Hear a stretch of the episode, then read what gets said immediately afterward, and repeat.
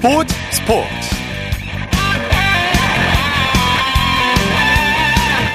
여러분 안녕하십니까? 아나운서 이창진입니다. 중요한 건 꺾이지 않는 마음. 올해 스포츠계를 대변한 말이라고 할 수 있는데요. 어떠한 경우에도 끝까지 포기하지 않고 무언가를 이룬다는 강한 의지를 담고 있습니다. 카타르 월드컵에서 우리 축구대표팀은 12년 만에 16강 진출이라는 값진 성과를 이뤄내면서 중꺾마 정신으로 우리에게 큰 감동을 줬습니다. 코로나19로 그 어느 때보다 힘든 시간을 보냈지만 중꺾마 정신으로 빛났던 한 해였습니다. 내년에는 코로나19를 완전히 극복하고 마스크를 벗고 팬들과 만날 수 있었으면 좋겠습니다. 잠시 후 토요 스포츠와에 대해서 올 한해 스포츠계를 정리해 보겠습니다. 2022년 마지막 날 토요일에 함께하는 스포츠 스포츠. 먼저 프로배구 소식으로 시작합니다. 스포츠 동화의 강산 기자와 함께합니다. 안녕하세요. 네, 안녕하세요. 자, 오늘 2022년 마지막 날이었는데 배구장 분위기 어땠습니까? 네, 연말에도 배구 열기는 쉽지 않았습니다. 네. 오늘 남자부 경기가 열린 의정부 체육관에는 2,306명이 입장했고요. 예. 여자부 경기가 열린 김천에도 1,823명이 입장했습니다. 네. 배구를 즐기면서 연말을 보내려는 팬들의 표정이 굉장히 밝았습니다. 네. 먼저 여자부 경기부터 살펴보죠. 페퍼저축은행이 드디어 길고 긴 17연패 탈출에 성공했네요. 네, 정말 경기 후에 눈물바다가 됐습니다. 예. 앞선 17경기에서 승점 1점이 전부였던 페퍼저축은행이 도로공사를 3대1로 꺾고 18경기 만에 시즌 첫 승을 거뒀습니다. 네. 지난 시즌 3연패 포함해서 21경기 만의 승리로 의미를 더했는데요. 도로공사는 시즌 첫 3연패에 빠졌습니다. 네. 역전에 재역전을 거듭하는 흥미진진한 경기였죠. 그렇습니다. 페퍼저축은행이 1세트부터 굉장히 강렬한 기세로 나오면서 경기가 재밌게 진행이 됐는데요. 1대1로 맞선 3세트 23대 23에서 페퍼저축은행이 이한비와 니아 리드의 연속 득점으로 승리를 이끌면서 올 시즌 두 번째 승점을 따낸 게 도화선이 됐습니다. 네. 니아 리드 선수 최고의 경기력을 보여줬죠. 아, 그렇습니다. 오늘은 38점을 올리면서 승리의 1등 공신이 됐는데요. 네. 공격 성공률도 54%나 됐습니다. 예. 오지영 선수의 합류로 정확한 리시브가 동반되면서 한층 안정된 토스가 올라오니까 전후위 관계없이 팔스윙도 굉장히 경쾌해졌습니다. 네. 이런 부분이 오늘 굉장히 큰 포인트였습니다. 네. 한국 도로공사가 지긴 했지만 경기 내용은 괜찮았어요. 사실 오늘 도로공사가 대윤아 선수가 18점을 올렸고 카타리나가 15점, 문정원이 13점씩을 올렸는데 팀 공격 성공률이 32%에 그친 게 아쉬웠습니다. 네네. 페퍼저축은행 이경수 감독 대행 17연패 탈출 소감이 남달랐겠어요. 그렇죠. 사실 시즌 중반에 김영실 감독이 사임하고 부랴부랴 대행을 맡으면서 참 마음고생이 심했는데요. 네. 오늘 승리로 활짝 웃었습니다. 경기 후에 2022년이 지나가기 전에 첫 승을 거둬서 다행이고 선수들로부터 큰 새 선물을 받았다고 기뻐했습니다. 네. 남자부 경기 살펴보죠. 현대캐피탈이 KB 손해보험을 상대로 완승을 거뒀네요.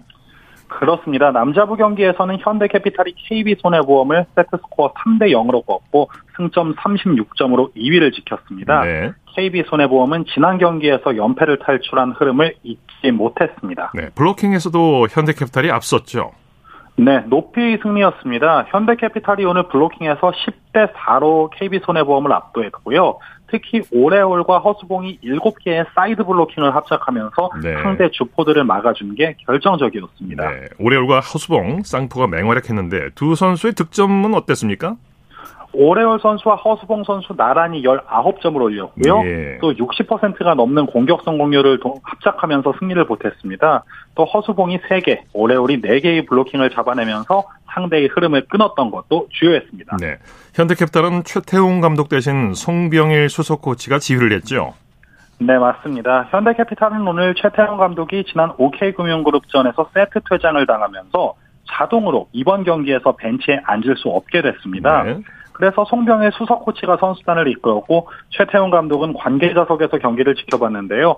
플레이 하나하나에 박수를 보내고 또 만세를 부르는 장면이 굉장히 좀 눈에 띄었습니다. 네. 지난 시즌 챔피언 결정전에 진출했던 KB손해보험 한 시즌 만에 최하위권으로 추락하고 말았네요. 사실 좀 부진 이유를 분석해 보자면 확실한 에이스의 부재가 마음에 걸립니다. 예. 뭐 지난 두 시즌 동안 그 노우모리 케이타 선수가 확실하게 활약을 해줬는데 케이타 선수가 떠나면서 새롭게 합류한 니콜라 멜라냑은 다소 기복 있는 경기력으로 아쉬움을 남겼죠. 이제 시즌 절반 정도가 남았는데 새롭게 합류한 비에나가 지난 경기와 같은 모습을 보여줘야 팀 전체적으로 경기력도 살아날 수 있을 것으로 보입니다. 예. V리그 내일 일정 관전 포인트 짚어주시죠. 네, 내일은 안산에서 남자부 OK금융그룹과 대한항공, 여, 여자부는 수원에서 현대건설과 기업은행이 맞대결을 펼칩니다. 네. 남자부는 9연승 중인 대한항공이 2위권과 게임차를 더욱 벌릴 수 있을지가 포인트고요. 여자부는 15연승 이후 2연패에 빠지면서 흥국생명의 추격에 직면한 선두 현대건설이 기업은행을 상대로 분위기를 바꿀 수 있을지 지켜봐야겠습니다. 네, 소식 감사합니다. 네, 고맙습니다. 프로배구 소식 스포츠 동아의 강산 기자와 함께했고요. 이어서 프로농구 소식입니다. KBS N 스포츠의 손대범 농구 해설위원과 함께합니다. 안녕하세요. 네, 안녕하세요. 오늘 농구 경기장 분위기는 어땠습니까? 네, 역시나 마지막 날을 맞아서 많은 분들이 경기장을 찾아주셨습니다.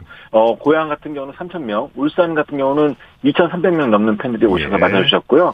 곧 열릴 농구 영신 경기 역시 이미 만원 사례를 이룬 걸로 알려졌습니다. 예. 자, KGC N3공사가 올해 마지막 경기에서 현대모비스를 꺾고 3연승을 거뒀네요. 네, KGC N공사가 울산 원정 경기에서 어, 상대의 현대모비스를 꺾고 3연승을 달렸습니다. 어, 77대 68로 이겼는데요. 오늘 승리 덕분에 연패 후 3연승으로 유일한 7할 팀을 지켜봤습니다. 네, 리바운드 싸움에서 KGC 인삼공사가 크게 앞섰죠. 네, 오늘 리바운드 싸움에서 43대 34로 앞선 가운데 이 스펠맨 선수가 리바운드 17개, 문성곤 선수가 10개를 잡아내면서 이 제공권 싸움에 우위를 지켰거든요. 예. 어, 이 부분이 현대 그 KGC 인삼공사가 우위를 지킬 수 있었던 원동력이 됐습니다. 네, KGC 인삼공사는 주전 선수들이 그런 활약을 해줬어요. 맞습니다. 오늘 오마리 스펠맨 선수가 16득점에 리바운드 17개를 잡아냈는데요. 어, 최근에 스펠맨 선수가 많이 부진해서 어, 팬들 걱정도 많이, 이만저만이 아니었는데 어, 지난 경기부터 좀 부진을 떨쳐내는 모습입니다. 네. 또 여기에 문성곤 선수가 3.3개를 포함한 15득점에 10리바운드, 또 변준형과 박지훈 선수 역시 현대모비스의 젊은 가드진들을 상대로 노련한 모습을 보였습니다. 예. KGC 인삼공사 김상식 감독 수비를 칭찬했네요. 네. 오늘 상대에게 3점 슛을 단 5개만 허용할 정도로 이 물샐 틈 없는 조직력을 보였고요. 또한 리바운드 가담도 열심히 해준 덕분에 기싸움에서 많이 앞서갔습니다. 예. 이 현대모비스는 아바리엔토스 선수가 뭐 기록상으로는 12득점에 리바 어시스트 7개를 기록했지만 이 전체적으로 이 KGC 인삼공사 백코트 가드진의 이 수비에 밀리다 보니까 좋은 경기력을 보이지 못했습니다. 네. 이번에는 고양으로 가볼까요? 한국가스공사가 캐롯을 제압했네요. 네, 한국가스공사가 홈팀인 캐롯을 84대 81로 꺾으면서 6연패에서 탈출했습니다. 네네. 오늘 승리로 한국가스공사는 단독 8위가 됐고요. 반면에 캐롯은 3연패에 빠지면서 공동 5위가 됐습니다. 네, 선수들의 활약 자세히 전해주시죠. 네, 오늘 경기는 2대0으로 시작해서 2대0으로 끝난 경기였습니다. 어, 사실 몸 상태가 굉장히 안 좋았다고 알려졌던 이대성 선수인데 네. 31득점으로 리더의 책임감을 보여줬고요. 이 외국 선수인 할로웨이도 23득점을 보탰습니다. 어, 캐롯에서는 전성현 선수가 24득점으로 분투하고 또 외국 선수인 디드릭 노슨이 20점을 보탰지만 이 승부처에서 이대성 선수와의 기운을 넘지 못하면서 무너지고 말았습니다. 네. 이대성 선수가 차바위 선수에게 고마움을 전했다고요? 그렇습니다. 오늘 이 차바위 선수에 대한 기, 고마움을 기자에게는 저에게는 전했는데요. 어, 팀이 흔들릴 때마다 차바이 선수가 고참으로서 이대성 선수라든지 이 다른 젊은 선수들에게 조언을 해주고 또 위로를 해준 것이 어, 상당히 큰 힘이 됐고 덕분에 이길 수 있었다라고 고마움을 전했습니다. 네. 캐롯이 지긴 했지만 전성현 선수는 의미 있는 기록을 달성했어요. 그렇습니다. 여, 그 전성현 선수 같은 경우는 여전한 슛감을 보이고 있는데요. 이 24점을 기록했는데 10경기 이상으로 10경기 연속으로 20점 이상을 기록하고 있습니다. 네. 어, KBL 프로농구 역사상 서장훈, 문경은, 현주엽, 김영만 여태까지 4명 말고는 10경기 연속으로 20점 이상 넣은 선수가 없었거든요. 네. 아주 오랜만에 어, 슛도사라는 별명이 어, 울리는 그런 최고의 스타가 등장한 것 같습니다. 네. 원주에서는 DB와 KCS가 경기를 벌이고 있죠? 네.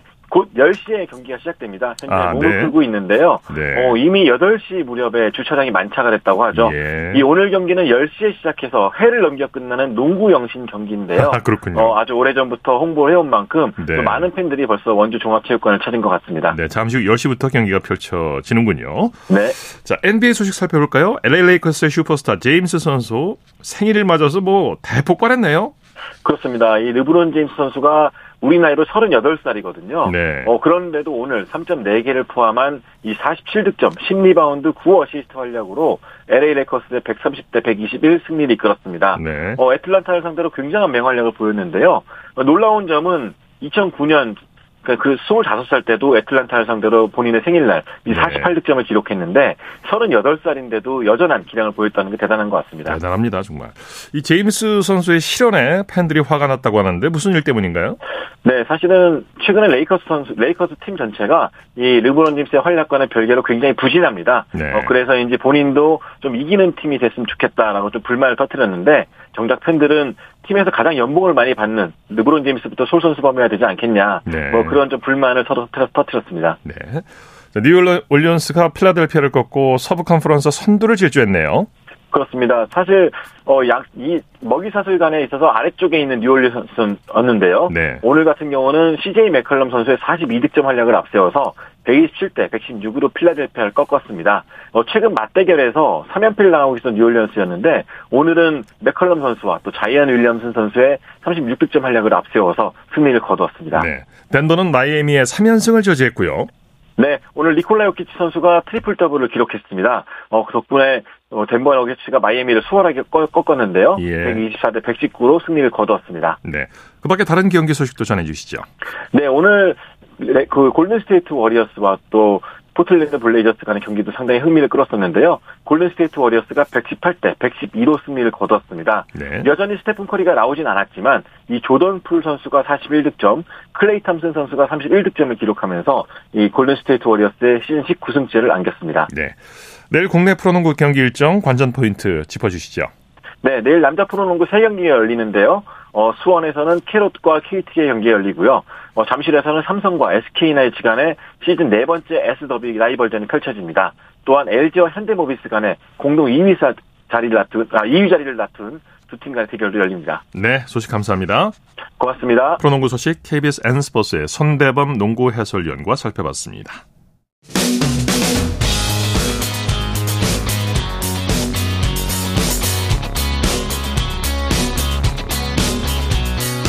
따뜻한 비판이 있습니다. 냉철한 분석이 있습니다. 스포츠 스포츠 토요일 스포츠 스포츠 생방송으로 함께하고 계십니다. 9시 32분 지나고 있습니다. 이어서 축구 소식입니다. 중화일보의 박린 기자와 함께합니다. 안녕하세요. 네, 안녕하세요. 자, 내일이면 2023년 새해가 되는데요. 토트넘의 손흥민 선수가 새해 축포를 노리고 있죠? 네, 토트넘이 한국 시간으로 내일 밤 11시에 그 에스턴 빌라와 프리미어리그 홈 경기를 치르고요. 예. 어, 토트넘은 현재 9승 3무 4패로 4위고 그 5위 메뉴의 승점 1점 차로 쫓기고 있는데요. 네. 12위 그팀 에스턴 빌라를 상대로 어, 승리가 또 필요한 상황입니다. 네. 손흥민 선수가 아직까지 안면 보호 마스크를 쓰고 뛰고 있는데 경기력이 점점 좋아지고 있는 것 같아요. 네, 맞습니다. 우선 지난달 초에 안와골절상을 당해서 그 네. 카타르 월드컵에 이어서 리그 경기에서도 검정색 안면 보호대를 쓰고 뛰고 있고요. 네. 어, 지난주에 뭐 브렌트포트전에서 뭐 과감한 돌파와 유효 슈팅 3개를 어, 기록하기도 했습니다.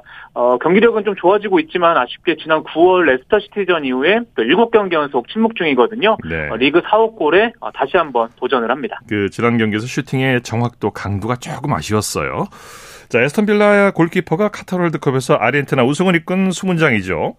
아, 네, 맞습니다. 뭐 프랑스와의 결승전에서 승부차기 승리를 이끌었던 에밀리아노 마르티네스인데요. 예. 뭐 이 선수가 뭐 선방 쇼를 펼치면서 우승에 또 기여를 했습니다. 네. 어, 사실 손흥민 선수가 지난 4월에 그 애스턴 빌라전에서 해트트릭을 기록을 했는데 어, 당시 골키퍼가 마르티네스였거든요. 네. 어뭐 지난주에 뭐 좀 전에 말씀하셨지만 지난주에 좀 슈팅 강도가 좀 아쉬운 점이 있었지만 네. 이번에는 또 어 좀 강력한 슈팅으로 또 월드컵 골든글러브 수상자를 뚫어낼지 어, 팬들도 또 기대를 하고 있습니다. 네. 황희찬 선수 울버햄턴은 오늘 밤에 경기가 있죠. 네, 그 잉글랜드 울버햄튼이 그 조금 전인 9시 30분부터 어 맨체스터 유나이티드와 홈 경기를 어 시작을 했습니다. 네. 어, 황희찬 선수는 지금 오늘 선발 출전했거든요. 어 최근에 그 감독이 로페테기로 바뀌었는데 어, 두 경기 연속 어, 선발 기회를 받았습니다. 네. 어 지난주 경기에서는 60분만 뛰고 교체 아웃됐는데요. 그 오늘은 좀 확실히 또 새 감독에게 눈도장을 찍을 필요가 있어 보입니다. 네. 황희찬 선수가 가슴 따뜻한 선행을 했다고요? 네, 맞습니다. 그 어르신과 아동센터 등 9개 기관에 패딩 200벌 등 3천만 원 상당의 물품을 기부를 했습니다. 예. 어, 아무래도 겨울 추위에 취약한 소외계층 아동과 노인분들에게 뭐 조금이나마 좀 따뜻한 마음을 어, 전하기 위해서라고 하고요. 뭐 앞서 뭐 그 부천 저소득층에 또 1억 6천만 원을 또 기부를 한 적도 있는데 또 이렇게 이렇게 계속해서 또 나눔을 이어가고 있습니다. 네, 스페인 마요르카의 이강인 선수는 오늘 새벽에 경기를 치렀죠. 네, 헤타페와의 그 라리가 원정 경기에 그 선발 출전을 했거든요. 어, 뭐 세트피스에서 전담을 하고 또 후반 31분에는 좀 오른발 슛도 시도를 하긴 했지만 좀 아쉽게 또 벗어났고요. 어, 공격 포인트 없이 후반 39분에 어, 교체 아웃됐습니다. 네. 어, 팀은 0대 2로 지면서 11위에 어, 머물렀습니다. 네. 오늘 축구계에서는 이 소식으로 떠들썩 했는데 포르투갈 호날두 선수가 사우디 프로축구에 입단했어요. 네, 사우디 알 나스르와 계약을 했고요. 어, 등번호 7번이 찍힌 유니폼을 들고 사진도 찍었습니다. 예. 어, 2025년까지 2년 계약이고요. 어, 매년 연봉과 초상권 수익 등을 합해서 2억 유로, 우리 돈으로 매년 2,680억 원을 받게 됐는데요. 아, 네. 아, 네, 뭐 파리 생제르맹의 은바페 선수가 1,677억 원으로 세계 최고 연봉 선수였는데 어, 호날두가 이를 거뜬히 넘어서면서 어, 굉장히 좀 파격적인 조건으로 계약을 맺었습니다. 그만한 활약을 해야 될 텐데요. 네. 자, 호날두가 한때는 슈퍼스타였는데 유럽을 떠나서 아시아까지 오게 된 과정을 좀 설명해 주시죠. 네, 우선은 지난달에 그 인터뷰를 통해서 소속팀 맨유를 맹 비난했다가 어, 계약 해지를 당했습니다. 어, 뭐 본인은 유럽 챔피언스 리그 진출팀에 좀 자기를 영입해달라고 역제의를 했었는데 예. 어, 모두 퇴짜를 맞았고요. 어, 사실 뭐 축구 팬들도 설마 호날두가 사우디로 가겠어 이렇게 생각을 했지만 결국에는 뭐 갈 곳 없는 상황에 또 사우디가 거액의 오퍼를 제시하다 그렇죠. 보니까 네. 어, 결국에는 그 사우디 프로축구 팀의 유니폼을 입게 됐습니다. 2,700억 원이면 파격적인 조건이죠. 네. 자, 호날두가 아시아 챔피언스 리그에서 한국 K리그 팀과 만날 가능성도 있을까요? 네, 우선은 가능성은 있습니다. 그 알 나스르가 만약에 올 시즌 사우디 리그나 국왕컵 우승을 차지를 해서 일단 아시아 챔피언스 리그에 출전을 하고요. 그리고 서아시아 1위에 올라서 결승에 나선다면 그리고 우리 K리그 팀이 결승에 올라간다면 호날두를 상대할 수도 있고요. 네. 결승전은 홈앤어웨이로 치러지거든요. 만약에 알 나스르와 K리그 팀이 결승에 올라간다면 호날두가 한국에서 뛰는 모습을 볼 가능성도 있기는 있습니다. 네. 수원 삼성의 공격수 오현규 선수가 스코틀랜드 셀틱의 러브콜을 받고 있다고요? 네, 셀틱이 수원 구단에 오영규 영입을 위해서 공식 레터를 보냈고요. 이 종류는 우리 돈으로 27억 원입니다. 네. 아, 뭐 오영규 선수는 카타르 월드컵 최종 명단 26명에 포함되지는 않았지만 어, 벤투 감독이 27번째 예비 멤버로 동행시킨 선수고요. 네. 어, 작년 아, 올해 그 수원에서 팀 최다인 13골을 터뜨렸고 또 승강 플레이오프에서는 막판에 또 결승골로 2부 리그 강등을 막아낸 선수입니다. 네, 그런데 구단과의 입장 차이가 있다고요? 아, 네, 맞습니다. 어제 오영규 선수를 만나고 왔는데요. 선수는 좀 어릴 적 꿈이었다면서 어, 유럽에 도전하고 싶은 마음이 크다. 또 이렇게 강한 의지를 내비쳤거든요. 네. 어, 반면에 수원구단은 계약 기간이 아직 4년이 남아있고 또 한 시즌 정도 더 뛰고 나가길 좀 바라고 있습니다. 아, 오영규 선수는 다음 달 3일부터 수원의 그 거제 전지훈련에 합류를 하거든요. 어, 구단과 좀 거치를 또 상의할 것으로 보입니다. 네.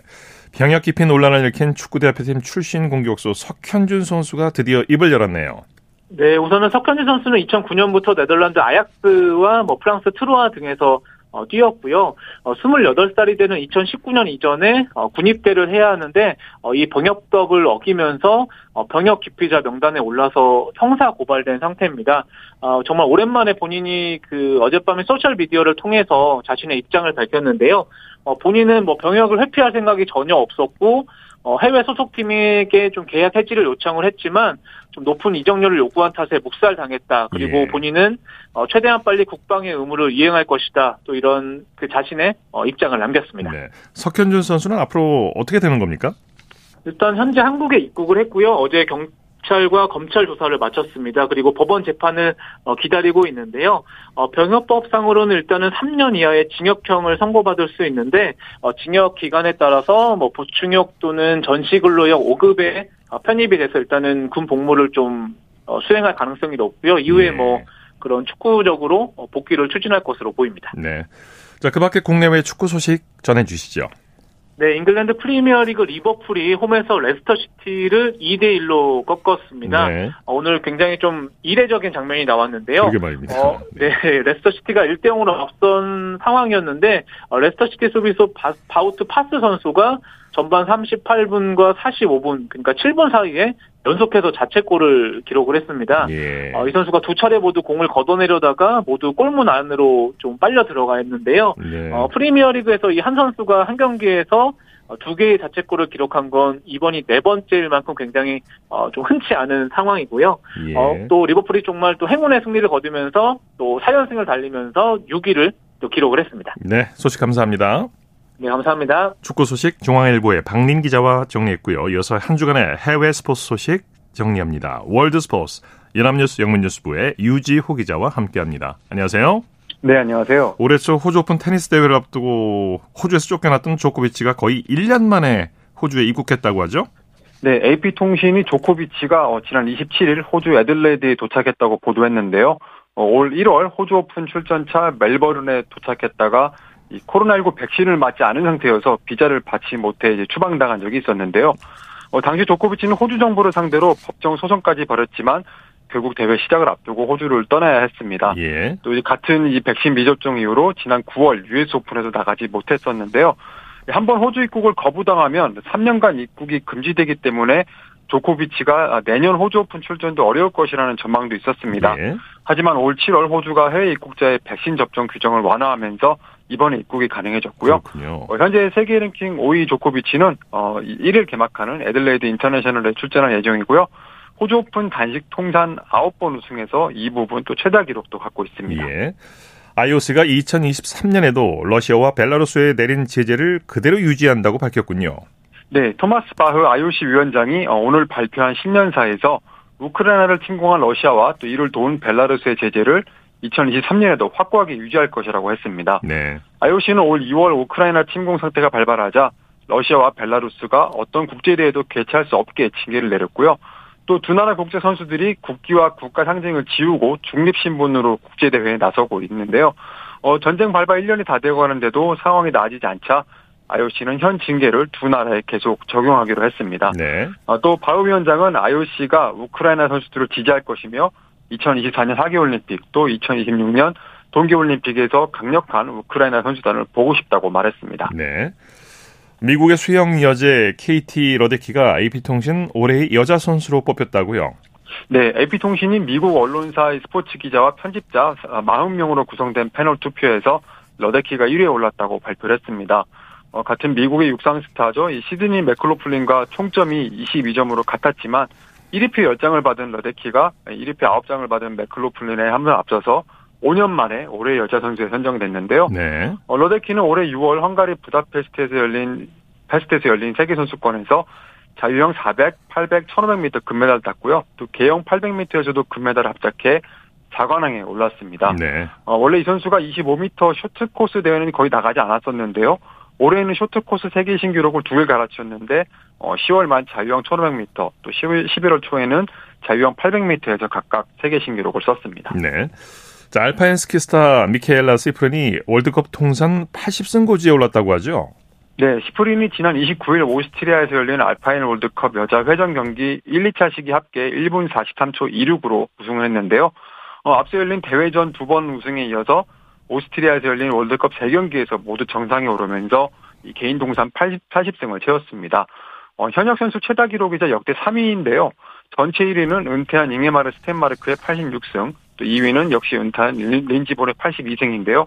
이번 시즌이 내년 3월까지 이어질 예정이라 어, 시프린이 시즌이 끝나기 전 어, 린지본과 또 스탠마르크의 그 넘, 기록도 넘어설 가능성이 충분히 있습니다. 네. 어, 시프린이 한 시즌 10승 이상을 거둔 적도 3번이나 있고요. 또 최근 월드컵에서는 4연승을 달리고 있습니다. 네, 소식 감사합니다.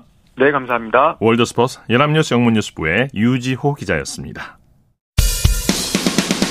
쳤다 하면 홈런이고 슛 골이고 각본 없는 한편의 드라마 그것이 바로 그것이 바로. 손에 잡힌 우승 트로피. 목에 걸린 그 배달.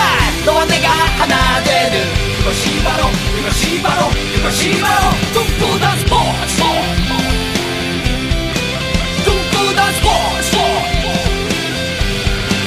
꿈꾸던 스포츠. 토요일 스포츠 스포츠 생방송으로 함께하고 계십니다. 9시 44분 지나고 있습니다. 이어서 스포츠 스타들의 활약상을 살펴보는 스포츠를 빛낸 영웅들 시간입니다. 정수진 리포터와 함께합니다. 어서 오십시오. 네, 안녕하세요. 자, 오늘도 축구 얘기를 해주신다고요? 네, 2022년의 마지막 날은 2018 러시아 월드컵 영웅들의 이야기로 함께 해보려고 합니다. 예. F조에 속했던 한국은 스웨덴과 멕시코, 독일과 조별리그를 치렀는데요. 처음으로 만난 상대가 스웨덴이었고 아쉽게도 1대 0으로 패했습니다. 네, 네. 다른 팀들은 좀 강팀이라 치고 네. 스웨덴은 그래도 해볼만 하다 이렇게 생각을 그렇죠. 했는데 아쉽게 네. 패하고 말았죠. 맞습니다. 그 스웨덴의 한 골은 페널티킥으로 넣은 건데요. 처음에는 페널티킥이 아니었지만 VAR 심판이 이의를 제기하면서 스웨덴이 페널티 킥을 얻어냈고 결국 그렇게 1대 0으로 지고 말았습니다. 좀 논란이 있었어요. 네. 그 장면이. 맞아요. 여러모로 좀 아쉬운 경기였는데 네. 스웨덴 이후에 만난 팀이 이제 멕시코죠? 네. 어, 경기가 끝날 때까지 2대 0으로 끌려가고 있었는데요. 그런데 한국에는 손흥민이 있었죠. 예. 후반전 이후 추가 시간 5분이 주어졌고 3분 만에 이 손흥민의 중거리 슛으로 마늘골이 터졌습니다. 예. 그래서 2대 1이 됐는데 이 골은 러시아 월드컵 한국의 첫골 이었거든요. 그러면 이 손흥민의 골 장면 함께 들어보시죠. 손흥민이 있고요. 습니다 상당히 많이 잦아든 그런 느낌이 들고요. 네. 이제 손흥민 선수 입장에서도 상당히 골을 넣기 위해서 움직이다 보니까 이재성 뒤쪽에서 손흥민 빨리 결정해야죠. 손흥민 슛! 손흥민! 골! 손흥민! 역시 손흥민입니다. 대한민국엔 손흥민이 있습니다. 네, 지금 이제 제가 손흥민 선수에 이 그라운드에 가장 강력한 이름 손흥민. 그렇죠.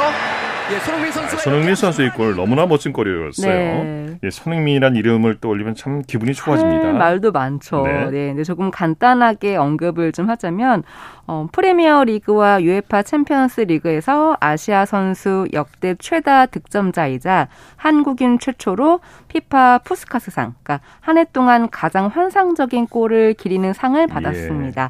무엇보다 프리미어 리그 득점왕에 등극했었죠. 이 푸스카스상과 네. 득점왕을 이렇게 오른다는 건 참 어, 대단한 거예요. 대단한 일이죠, 정말로. 그 프리미어 리그에서 말이죠. 네, 맞습니다. 자, 손흥민의 골로 이제 러시아 월드컵에서 첫 골을 기록했고 네. 네. 그러고 나서 이제 마지막으로 만난 팀이 세계 주강 독일이었죠. 네. 이때 한국은 독일을 꺾는 이변을 연출했는데요. 심지어 후반전 이후 추가 시간에만 두 골을 뽑아냈습니다. 예. 그 집념에 관중들은 박수를 보냈고 경기는 말 그대로 투혼이었는데요. 몸을 던져서 슈팅을 막아내고 이를 악물고 뛰고 무려 26번의 독일 아, 슈팅을 막아냈습니다. 네. 네. 그렇게 0대 0의 팽팽한 균형 속에 90 분의 시간이 흘렀고 무승부로 끝날 것 같았는데 후반 추가 시간에 기적 같은 골이 터진 거죠. 예. 네. 그 주인공들이 이제 김영건과 손흥민이었죠. 그렇습니다. 김영건이 코너킥 기회에서 득점을 올렸고요. 3분 후에 손흥민이 또 한 번 독일 골망을 흔들었습니다. 그 중계 장면 함께 들어보시죠. 출발합니다. 낮게 뒤쪽으로 손을 맞지 않았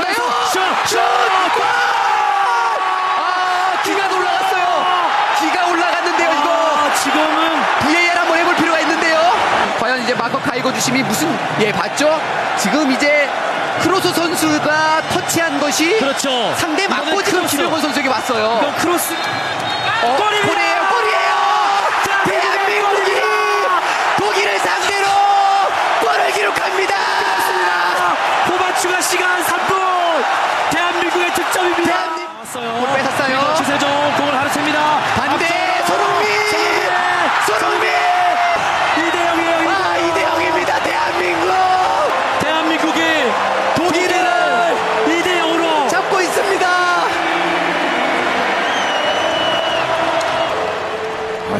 네. 이영표 해설위원이 목청 터져, 터져라 지금 감격. 얼마나 감격해서 이렇게 네. 또 중계를 한 거였을까요? 정말 2대 0으로 한국이 독일을 이겼는데요. 네. 이 세계 최강 독일을 이겼다는 그 기쁨과 또 그동안의 마음고생을 드러내면서 이 선수들이 눈물 흘리는 모습이 기억에 남습니다. 네.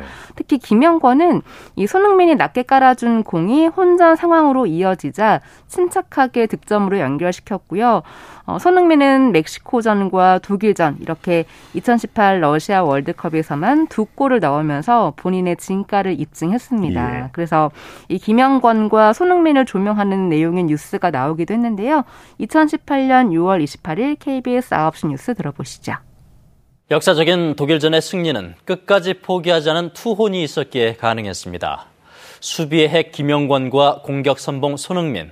드라마 같았던 승리의 두 주인공 박선우 기자가 보도합니다. 전후반 90분이 다 지난 후반 48분. 피파 랭킹 1위 독일과의 팽팽했던 균형을 깬 주인공은 수비수 김영권이었습니다. 김영권은 코너킥 기회에서 흘러나온 공을 침착하게 차 넣었습니다. 선심이 오프사이드를 선언했지만 주심이 비디오 판독 끝에 판정을 받고 값진 결승골이 됐습니다. 사실 심리적으로 많이 힘들었어요. 왜냐면 제가 비난을 받고 있었고 이번 월드컵이 아니라면 좀 제가 한 단계 떨어질 수도 있다라는 생각을 해서 김영건의 선제골에 이어 3분 뒤에는 손흥민이 승부의 쐐기를 박았습니다. 주세종이 공격에 나선 골키퍼 노이어의 공을 뺏어내 긴 패스로 연결했고 빠르게 달려간 손흥민이 텅 빈 골대에 공을 밀어넣자 우리 선수들은 그라운드 위에서 기쁨을 만끽했습니다. 일단 세종이 형이 노이어한테 볼을 뺏어가지고 패스를 너무나도 잘 줘가지고 그냥 저는 뛰어가서 공만 밀어넣으면 되는 상황이어서 어, 세종이 형 또 다른 선수들이 너무나도 잘해줘서 제가 그런 골을 넣을 수 있었다고 생각하고 그동안의 마음고생을 훌훌 털어버린 김영권과 두 경기 연속골로 에이스 역할을 톡톡히 해낸 손흥민 끝까지 포기하지 않는 투혼으로 한국 축구 역사에 길이 남을 명장면을 연출했습니다. 네. 예. 참고로 독일전에서는 조현우가 man of the match로 선정이 됐습니다. 네. 그 활약으로 2018 자카르타 팔렘방 아시안 게임에서 와일드 카드로 발탁이 됐었고요. 결승전에서 일본을 꺾고 금메달을 획득했습니다. 네. 자, 이렇게 월드컵 영웅들을 소개해 드렸었는데 내년에도 이 스포츠 영웅들은 계속되니까 많이 기대해 주시면 좋겠습니다. 네. 네. 스포츠를 빛낸 영웅들 정수진 리포터와 함께했습니다. 수고했습니다. 네, 고맙습니다.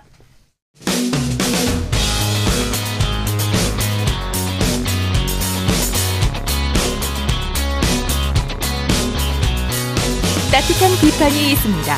냉철한 분석이 있습니다. 스포츠 스포츠. 이어서 다양한 종목의 스포츠 소식을 전해드리는 토요 스포츠 와이드 시간입니다. 이혜리 리포터와 함께합니다. 어서 오십시오. 네, 안녕하세요. 2022년 올 한해 한국 스포츠를 되돌아보려고 하는데 최고의 순간 역시 뭐 카타르 월드컵 16강 진출의 순간이었죠. 네, 2022년 최고의 스포츠 뉴스는 카타르 월드컵에서 극적으로 일궈낸 우리나라 축구 대표팀의 16강 진출인데요. 예. 낮은 가능성을 뚫고 기적을 만들었고요. 많은 감동을 선사했습니다. 어제 KBS 9시 뉴스입니다. 우루과이와의 1차전 주장 손흥민의 마스크 투혼에도 아쉽게 골문은 열리지 않았습니다. 가나와의 2차전에선 전반 내리 두 골을 내주며 무너지는 듯 했지만 조규성이 한국 선수 최초로 월드컵 한 경기에서 두 골을 넣으며 희망을 쏘아 올렸습니다. 저희 포기하지 않고 끝까지 진짜 선수들 다 불사질러서 열심히 할 테니까 끝까지 믿고 응원해 주시면 정말 진짜 실망스럽지 않은 경기로 보답드리겠습니다. 운명의 포르투갈전 손흥민의 70m 폭풍 드리블과 황희찬의 극장골은 11%의 낮은 가능성도 뚫었습니다. 경기가 끝나고도 8분이나 가슴을 졸인 끝에 16강 진출이 확정되면서 선수들은 2002 한일 월드컵의 슬라이딩 세리머니를 20년 만에 재현했습니다. 선수들이 든 태극기에 쓰인 중요한 건 꺾이지 않는 마음이라는 메시지는 한국 사회를 강타했습니다. 선수들 끝까지 포기하지 않고 이렇게 한 발 더 뛰어주고 다 희생해주고 한 결과들 덕분에 저희가 이런 좋은 결과를 얻었다고 생각하고 화려하게 빛난 메시 등 전 세계 축구 스타들이 써나간 한이의 드라마가 2022년 지구촌을 들썩이게 했습니다. KBS 뉴스 박선우입니다. 네. 그리고 올해 열렸던 2월 동계올림픽도 빼놓을 수가 없죠. 네, 올해 2월에는 베이징 동계올림픽의 열기로 뜨거웠는데요. 이 황대현 선수와 최민정 선수의 활약인 돋보인 쇼트트랙. 또 이렇게 한국 빙상은 개최국 중국을 상대로 강한 모습을 보여줬습니다. 네. 어제 KBS 9시 뉴스입니다. 코로나 팬데믹 속 가장 소박한 성화가 타오르며 베이징 동계올림픽이 시작됐습니다. 큰 기대를 모았던 혼성계주에서 미끄러져 버린 대한민국. 황대현의 1000m 실격은 이해할 수 없는 판정이었습니다. 아 실격이에요. 자 여기서 위원. 아 이거 말이 안 돼요. 판정이 개입할 여지를 주지 않는 압도적인 속도로 정면 돌파했습니다. 황대현의 금메달입니다. 완벽한 유리한 영리한 레이스였어요. 1000m에서 혼신의 역주를 다했지만 은메달에 머문 최민정의 아쉬운 눈물은 아웃코스 특유의 폭풍 질주를 선보이며 정상에 오른 1500m에서 기쁨의 눈물로 바뀌었습니다. 건강한 체질이어서 뭐 코피를 한 번도 흘려본 적이 없는데 올림픽 기간 내내는 거의 매일 코피를 흘릴 정도로 굉장히 좀 힘들었던 기간이었던 것 같은데 그래도 마무리가 굉장히 좋았어서 기분 좋게 끝낼 수 있었던 것 같아요. 스피드 스케이팅에서는 여전한 한국 빙속의 저력을 뽐냈습니다. 빙속 대표팀 첫 메달 소식을 전한 김민석. 빙속 여제 이상화는 가슴 찡한 눈물 해설로 일본 고다이라와 국경을 뛰어넘는 뜨거운 우정을 선보였습니다. 피겨스타 발리에바를 둘러싼 도핑 의혹이 대회 내내 파문을 일으켰지만 우리나라의 차준환과 유영은 올림픽 개인 최고 성적을 거두며 세계 무대로 뻗어나갔습니다. KBS 뉴스 김기범입니다. 예. 자, 그리고 2022 베이징 동계올림픽 남자 500m 은메달리스트 차민규 선수가 같은 장소에 열린, 장소에서 열린 예, 전국 남녀 스피드 스케이팅 선수권 대회 남자부에서 우승했죠. 네, 이 차민규 선수가 제49회 전국 남녀 스프린트 스피드 스케이팅 선수권 대회 남자부에서 우승했습니다. 네. 이 종목은 남녀 500m, 1000m 단거리 종목을 각각 1차와 2차 이렇게 진행을 하는데요. 또 아쉽게 김준호 선수는 우승 타이틀을 놓쳤습니다. 네. 이 두 선수가 요즘에 서로 가장 큰 자극제가 되고 있다고 하는데요. 관련된 내용 지난 28일 수요일 KBS 9시 뉴스입니다. 베이징 올림픽 빙속 500m에서 은메달이 확정된 순간 차민규는 6위에 그친 김준호에게 다가가 태극기를 건네며 위로의 마음을 전했습니다. 그러나 올림픽 이후 불과 10달 만에 불의 위치는 완전히 뒤바뀌었습니다. 절치부심한 김준호는 개인 최고 기록으로 월드컵 금메달을 따는 등 세계 정상권으로 단숨에 올라섰습니다. 반면 차민규는 잦은 부상 탓에 새 시즌 부진이 길어지고 있습니다. 엇갈린 운명 속에 국내 무대에서 다시 만난 김준호와 차민규. 빙판 위에 나란히 선 둘 사이에 미묘한 긴장감이 흐릅니다. 결국 김준호가 단 0.01초 차로 또 한 번 차민규를 꺾고 500m 정상에 올랐습니다. 네, 토요 스포츠 와이드 이혜리 리포터 함께했습니다. 수고했습니다. 네, 고맙습니다. 스포츠 스포츠 오늘 준비한 소식은 여기까지고요. 내일도 풍성한 스포츠 소식으로 찾아뵙겠습니다. 함께해 주신 여러분 고맙습니다. 지금까지 아나운서 이창진이었습니다. 스포츠 스포츠